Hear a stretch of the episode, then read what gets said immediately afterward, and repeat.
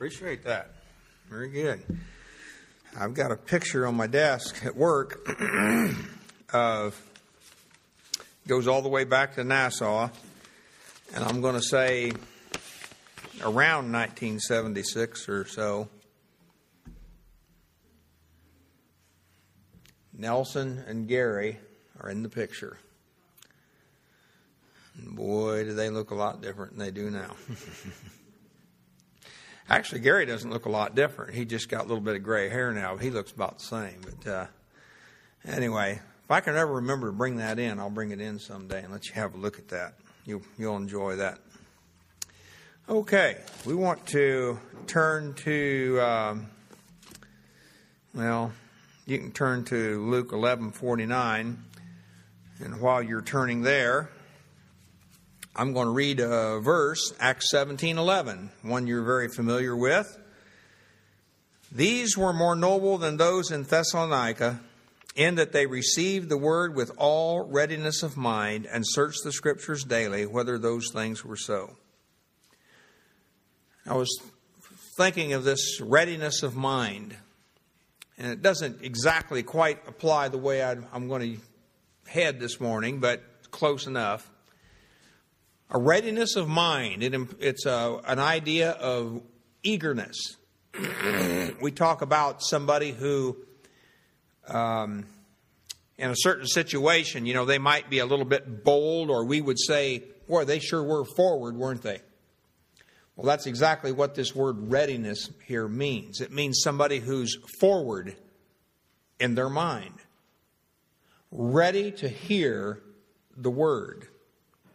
Now, that's just the opposite of many in Israel in this day who, upon hearing the word of the, of the kingdom and the message of the gospel, just outright, without even any consideration, just rejected it, didn't want to hear it. But the Bereans were called noble because they didn't do that. They heard what Paul had to say, and then they went and checked it out. They were measured words. As a matter of fact, you know, there, it says there that they uh, received the word. Well, today, for us, that would be receiving the scriptures the New Testament scriptures, the message of the gospel. And when they heard that, they turned right around and searched the scriptures. In other words, they followed that age old principle for determining the meaning of God's word, and that is compare scripture with scripture. And Paul, in essence, was preaching scripture. His words were later recorded, penned, and we have them, of course, today in our New Testament. And so they didn't reject Paul's message because they said, well, that's some new doctrine you're teaching, or I've never heard that before. Well, that's something new to me. I don't, I don't see how in the world I could believe that. Rather, they went and checked it out to see if it was true. He was proclaiming it and presenting it as truth, and they checked it out to see. Well, this matter of receiving the word and having a ready mind leads us into another topic here, which we're going to begin here in Luke 11 and verse 49 where he said, Therefore also said the, the wisdom of God, I will send them prophets and apostles, and some of them they shall slay and persecute. And I'm looking at this word wisdom. Therefore also said the wisdom of God. You know, the scripture declares that God is the source of all wisdom. And wisdom is bound up, of course, in a knowledge of God. If you'll turn over to Romans chapter 11, go from Luke 11 over to Romans chapter 11 and verse 33. Another well known verse here, Paul's summation of all that he has presented here regarding God's dealings with Israel and the church and the grafting in and the cutting out of the branch and so on. And he sums it up by saying, Oh, the depth of the riches, both of the wisdom and knowledge of God. How unsearchable are his judgments and his ways past finding out. And you know, when, and when you study philosophy, one of the things that you study is the source of ultimate truth or ultimate things. You know, where do we come to an end? What's the final thing, as it were? And of course, from man's perspective, they can't ever arrive at final truth. It's only when you look at Scripture, it's only when you look at the absolutes that God has presented and you see what has come from the mouth of God and the mind of God, can we rest and settle and say, well, that's it. I don't need to look any farther. I'm done. This is where I need to stop, and I'm going to rest on this. Final truth, absolute truth. And that's what Paul's saying here. Oh, the depth of the riches of the knowledge or the wisdom and knowledge of God. How unsearchable.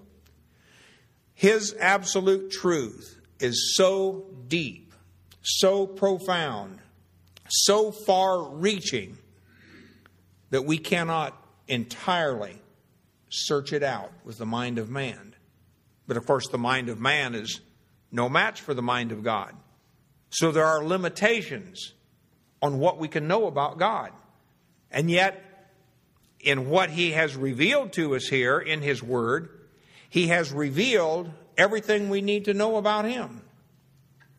Now, with all that in mind, Ephesians chapter 3, we're going to look at quite a, several passages this morning.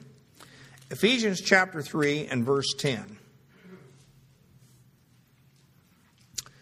Another verse here talking about the wisdom of God, where Paul says, uh, to the intent that now unto the principalities and powers in heavenly places might be known by the church the manifold wisdom of God. In other words, through the heavenly realm and those who occupy it, we might know the manifold wisdom of God. Now, manifold here is not off of a car, an old car. Manifold means a wide variety. It means variegated. In, if you were to go back to the Old Testament, to Genesis chapter 37 and verse 3 regarding Joseph and his coat of many colors, the Septuagint uses the same word there, manifold, only it's many colored, to describe Joseph's coat of colors. This coat that he wore was variegated, it was a multiplicity of colors involving it. And that's what he's saying to us here about the wisdom of God.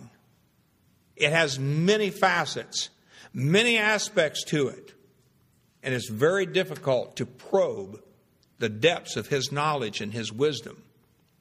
Now, we, the Greek word behind this word wisdom is Sophia kind of a popular girl's name today. Or we might talk about the sophomores in high school. You know, theoretically, they should be acquiring a little bit of wisdom by the time they're in their second year of high school. Right, Sarah? Is that about where we're at? Pretty close to that? Yeah. Well, I can remember when I was a sophomore and I thought I had acquired a lot. And I can promise you, on more than one occasion, I heard that well worn phrase just because you're 16, what? Doesn't mean you know everything. but I thought I knew a lot when I hit 16. I don't know why in the world they ever applied sophomore to the second year of high school. I guess it's because they were on their way, they're on the road to acquiring the wisdom and knowledge necessary for life. Well, Sophia, the wisdom here that this word that's applied to God is that wisdom which applies to the knowledge of ultimate things, beyond which you can go no farther. And even in classical Greek, the, the, the sophists, the philosophers, used to talk about such things like that. And of course, they reveled in it, and to them, that was a you know that was a great thing. I mean, to be a sophist was to be something like a film star, a movie star. You know, you, you were the hit of the day. If you were a great orator and you had a great way with words, you didn't even quite know what you were saying or maybe how to express it, but if you could put out some flowing words, you know, you were you were one great person. Well, God's wisdom has been revealed to us. And the scripture tells us that his wisdom has been revealed through his son, Jesus, the Christ. And I want us to look at a couple verses related to that. Look back to Luke, if you would, for a moment. Moment, we'll start there. Luke chapter two and verse forty.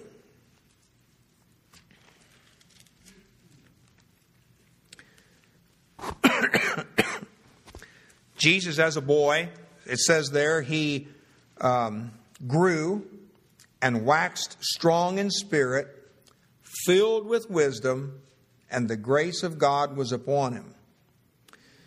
Now, he wasn't quite a sophomore in high school at this point.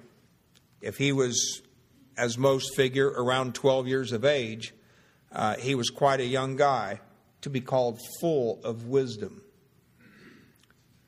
Look at verse 52, the last verse of that same chapter. And he tells us there Jesus increased in wisdom and stature and in favor with God and man. He increased in wisdom.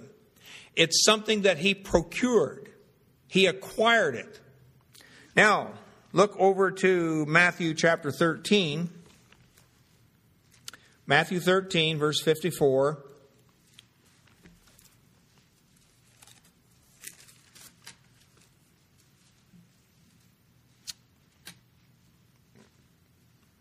Of course, Jesus is a grown man now,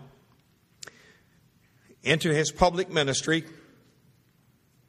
And he says in verse 54 And when he was come unto his own country, he taught them in their synagogue, insomuch that they were astonished, and said, Whence hath this man this wisdom and these mighty works? In other words, we know this guy. We know his father. We know his mother. We know his brothers and sisters. We know what little city he came from. Little bitty old Nazareth. Where did, you know, he hasn't attended all the well known rabbinical schools. Where did he get this wisdom? Where did he get this understanding? And they were astonished at his teaching. Why? because in his wisdom, he was able to teach and express those things about God that appeal to the heart of a searching man, to those who desire to know him. Now, of course, this is in contrast to those who did the opposite. They rejected him. And they had no interest in what he had to say. Now, Mark chapter 6 and verse 2 states the same thing in essence, and you don't really need to turn there. I'm not, I'm not going to read the verse there, but it's a, it's a restatement of the verse and basically says the same thing. Where did this man get this wisdom? Well, I want us to turn over now to 1 Corinthians chapter 1. 1 Corinthians 1 and verse 24.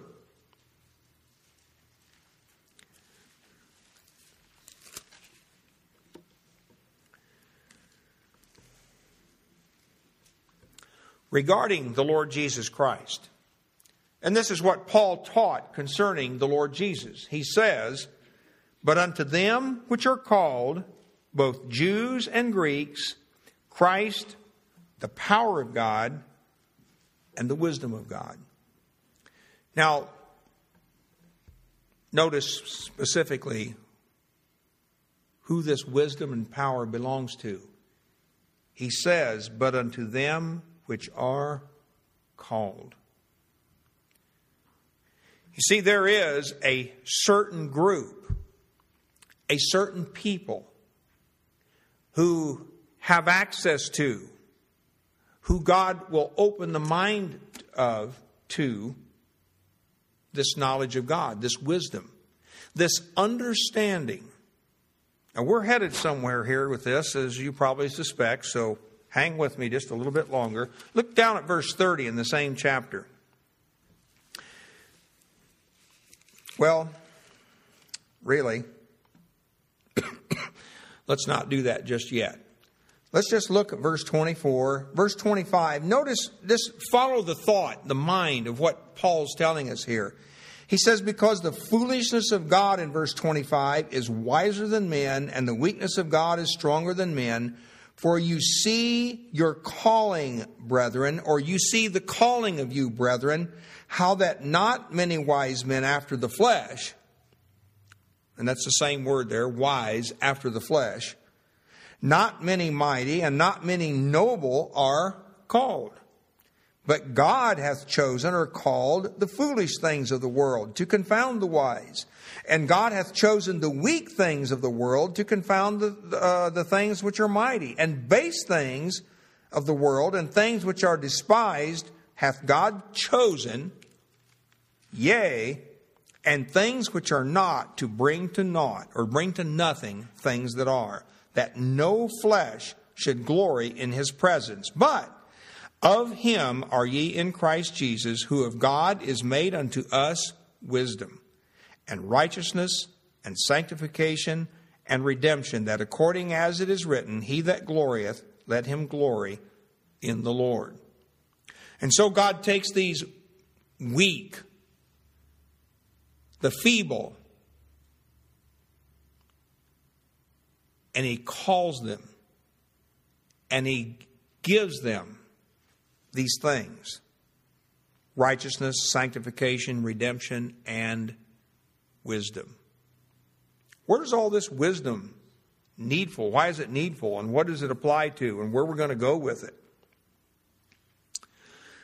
Turn with me to Hebrews chapter 6.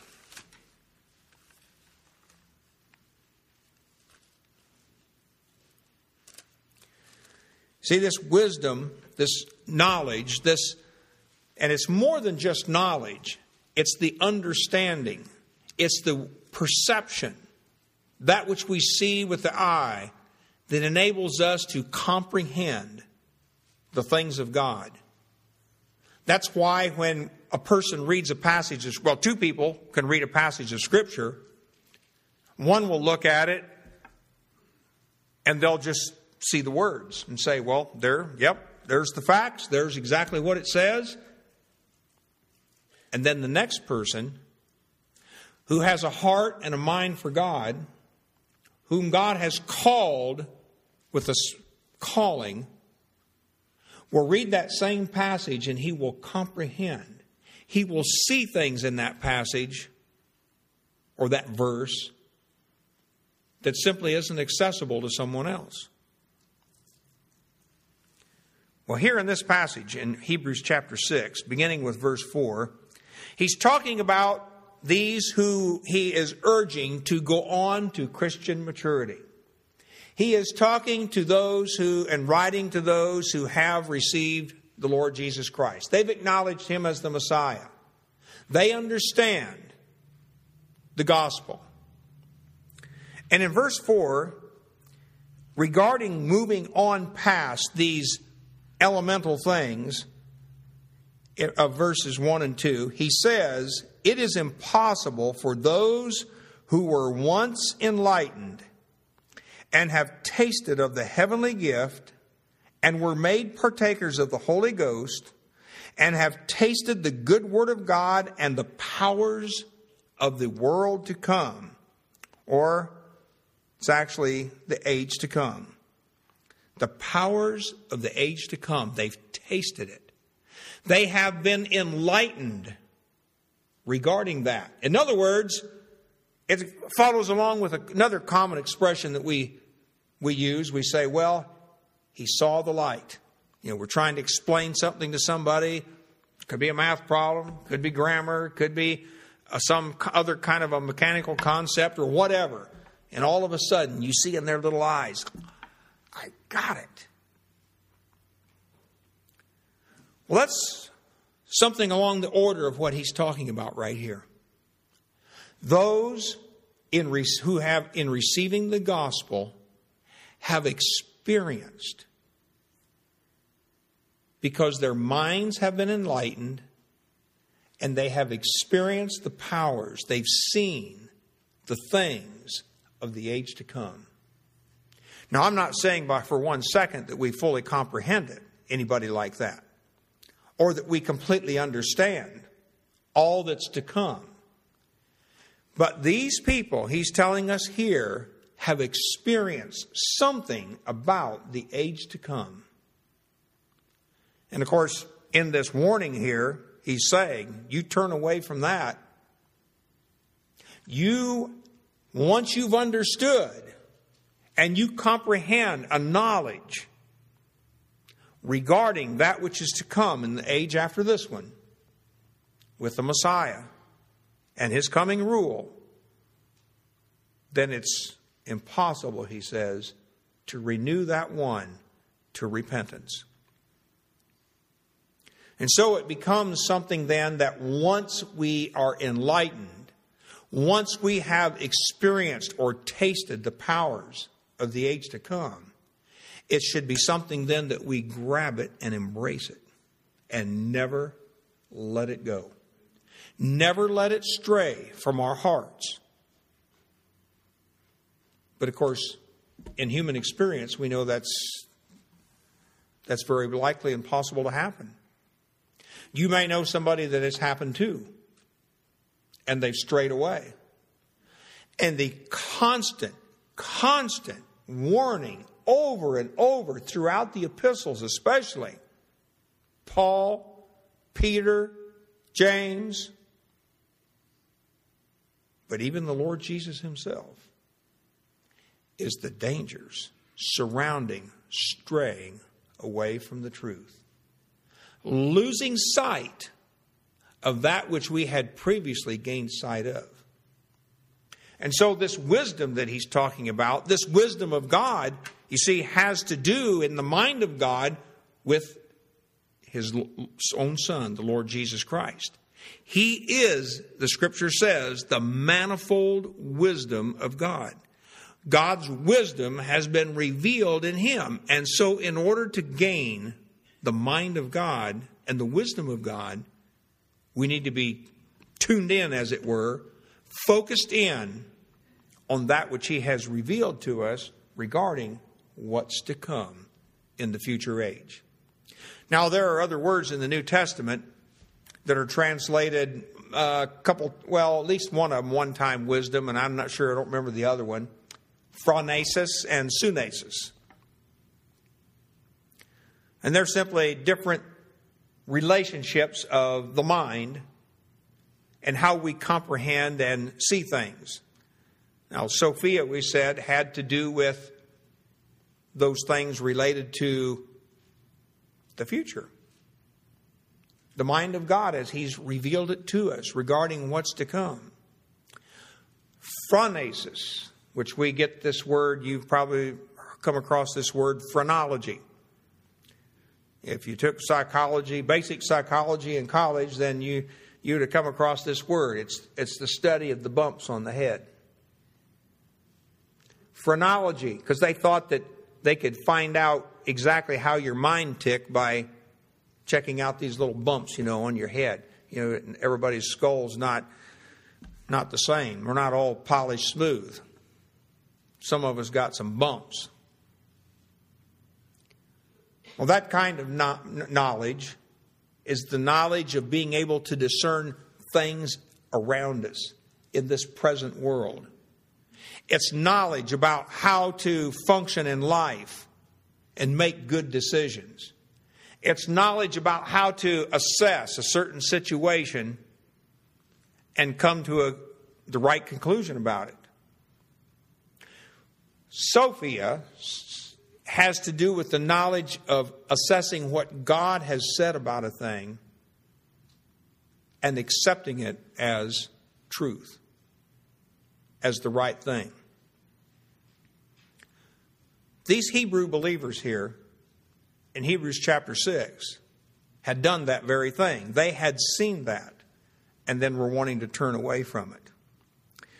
Revelation chapter 5, and you, we don't want to turn there. I'm just going to read this verse real quick. Revelation 5:12, a verse you're familiar with, says, saying with a loud voice, "Worthy is the lamb that was slain to receive power and riches and wisdom and strength and honor and glory and blessing." Of all these things that the Lord Jesus have ascribed to him, one of these is this wisdom. Now, the Bible tells us about several men who had wisdom. And we could name them, and I won't take the time to turn to every one of these, but in Matthew, Jesus made reference to the wisdom of Solomon. We know that Solomon was considered to be, well, at least in his day, the wisest man who had ever lived. He had tremendous insight into those things that we're talking about. Doesn't mean he followed through with them, as we all know, but he had the insight into them. Joseph was said to be a man of wisdom. Moses, Moses, it says, was trained in all the wisdom of Egypt. He had a, a wise understanding knowledge about the ways of the Egyptians. In Acts chapter 6, verse 3, it tells us that all of the first deacons were filled with the Holy Spirit and with wisdom. And of course, we see, we, we, look at the message that Stephen preached, and we see the manifestation of wisdom from him.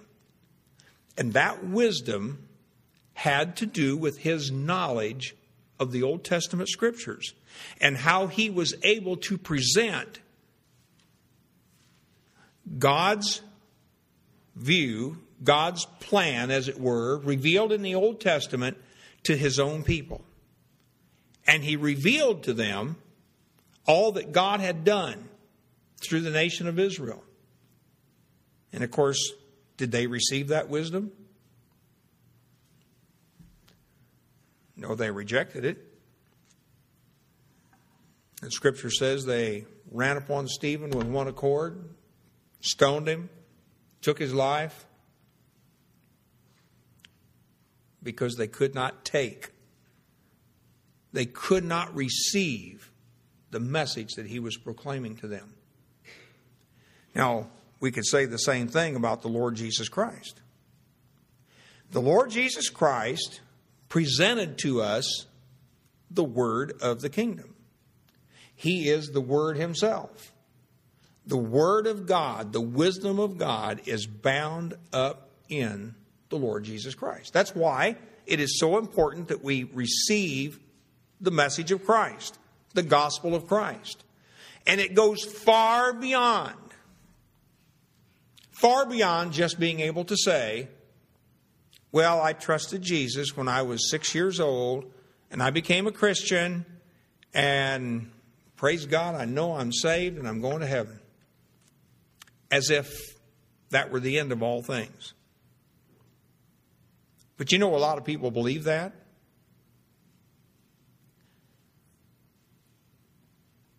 Preachers believe that. And you know how you, I know they believe it?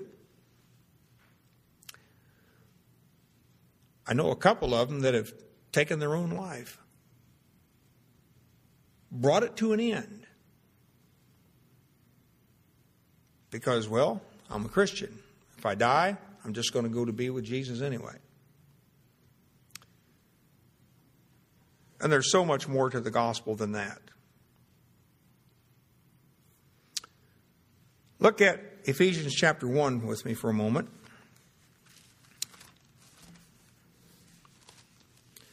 Ephesians and Colossians have a lot to say about wisdom, and also 1 Corinthians, actually. And we're not going to be able to look at all these passages by any means. But in Ephesians 1, verse 17, regarding us as Christians, you and I, notice what he says here. He says, regarding, and, and by the way, he's praying here, his prayer. He says in verse 16, cease not to give thanks for you, making mention of you in my prayers, that the God of our Lord Jesus Christ, the Father of glory, may give unto you the spirit of wisdom and revelation in the knowledge of him. Now look at those three things. All of these tied together. The spirit of wisdom, revelation in the knowledge of him. The revelation of the knowledge of Christ Receiving those things gives us then the wisdom of God. And he's praying for Christians to have that. That the eyes of your understanding being enlightened, just like those Hebrew believers. Look with me at Colossians chapter 1 and verse 9. We're going to come back to Ephesians here in a minute. Colossians 1 9. There, Paul writing to Colossae he says, For this cause, we also, since the day we heard of it, do not cease to pray for you and to desire that ye might be filled with the knowledge of his will in all wisdom and spiritual understanding. And so, what I would submit to you here that in Paul's prayer, you see, he's going beyond having a mere knowledge of the Bible which multitudes of Christians do. He is appealing to us to go beyond that. That in the development of our relationship with the Lord Jesus Christ, in our worship and walk with God the Father, that we would gain or develop or come into that knowledge of His will and spiritual understanding. What I'm trying to say is, is that as I was using that illustration earlier, when two people could read a passage of scripture or a verse and one sees the mere words on the page, they gain the facts and knowledge of what the Bible says, but the other, in his knowledge and devotion and the enlightened insight that he has in scripture, has developed a relationship and a walk with the Lord that is something far more precious. And Paul's prayer to both the Ephesians and the Colossians was to be filled with a knowledge of this spiritual understanding, this knowledge of his will. He goes on to say, Ephesians 1 8, he tells them there, wherein he hath abounded uh, toward us in all wisdom and prudence. There we go. Wisdom and prudence. Prudence is this word that's often translated other places, and most often, I think, understanding. It's this word phronesis, and it has to do with the whole idea of prudence. In other words, as we said earlier, the ability to assess a situation and make the prudent choice or decision in a particular matter. Paul, his desire was that we might abound in all wisdom and prudence. And then I want us to look back over again to Colossians chapter 4 and verse 5. Colossians 4 5 he appeals to us regarding this same wisdom. He says, Walk in wisdom to them that are without. The outsiders, in other words, redeeming the time. There is a way, in other words, in which we are to associate or relate to those that are outside.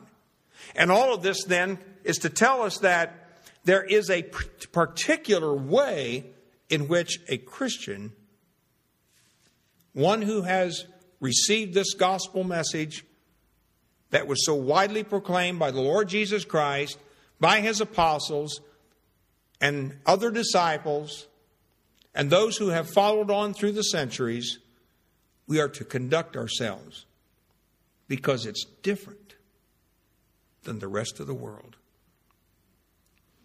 Now, um, he tells us in Romans 16 we're to be wise concerning that which is good and simple concerning that which is evil. Now, all that is to simply say we don't have to go out and experience everything that the world experiences, experiences to understand that it's not good for me, that it's not something that would be pleasing to God. I'm to be wise concerning the things that are good and cling to those. I'm not going to take the time to look up some other scriptures, but the Bible talks, well, James in particular, talks about an earthly wisdom. You know, there are some very wise people in the world. They are very wise concerning the ways of, of life on this earth. They are wise in the ways of society. They're wise in the ways of structuring a government, of ruling a people, of building things, or a multitude of other things that we can think of regarding life on this earth. And of course, that has a strong appeal to us.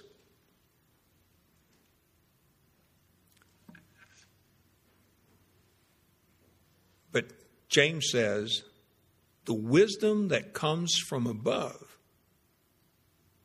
is the one that should be appealing to us.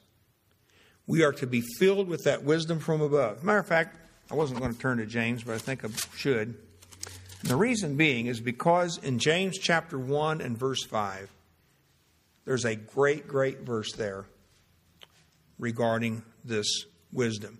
And it all ties in it all ties in with this gospel that Jesus proclaimed to his disciples regarding his kingdom and regarding the what's the expression there? Um, the losing of one's life in order that he might save his soul and the bearing of our cross, as he tells us in Matthew 16. And it's just this. He says in verse 5 If any of you lack wisdom, let him ask of God that giveth to all men liberally and upbraideth not, and it shall be given him. But notice what the whole context of this promise is. The promise is, is that those believers who are in the midst of trial and testing, those who are carrying their cross, those who are seeking to lose their life now in order that they might save their soul, have this privilege, this promise of calling upon God for wisdom in such a time. That is, when we're going through the midst of that trial, when our faith is being tested, then we can call upon God for His wisdom, His knowledge, His understanding. Give us insight, Lord, to see how I can make it through this trial with my faith intact, stronger than ever.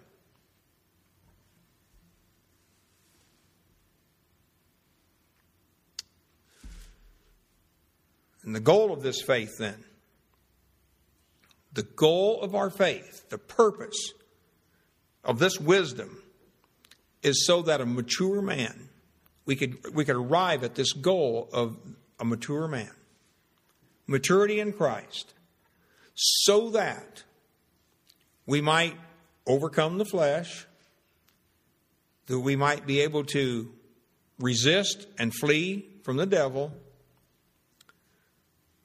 and so that we can stand strong in a world that's tugging away at us, trying to pull us away into its system and draw us away into another kind of wisdom.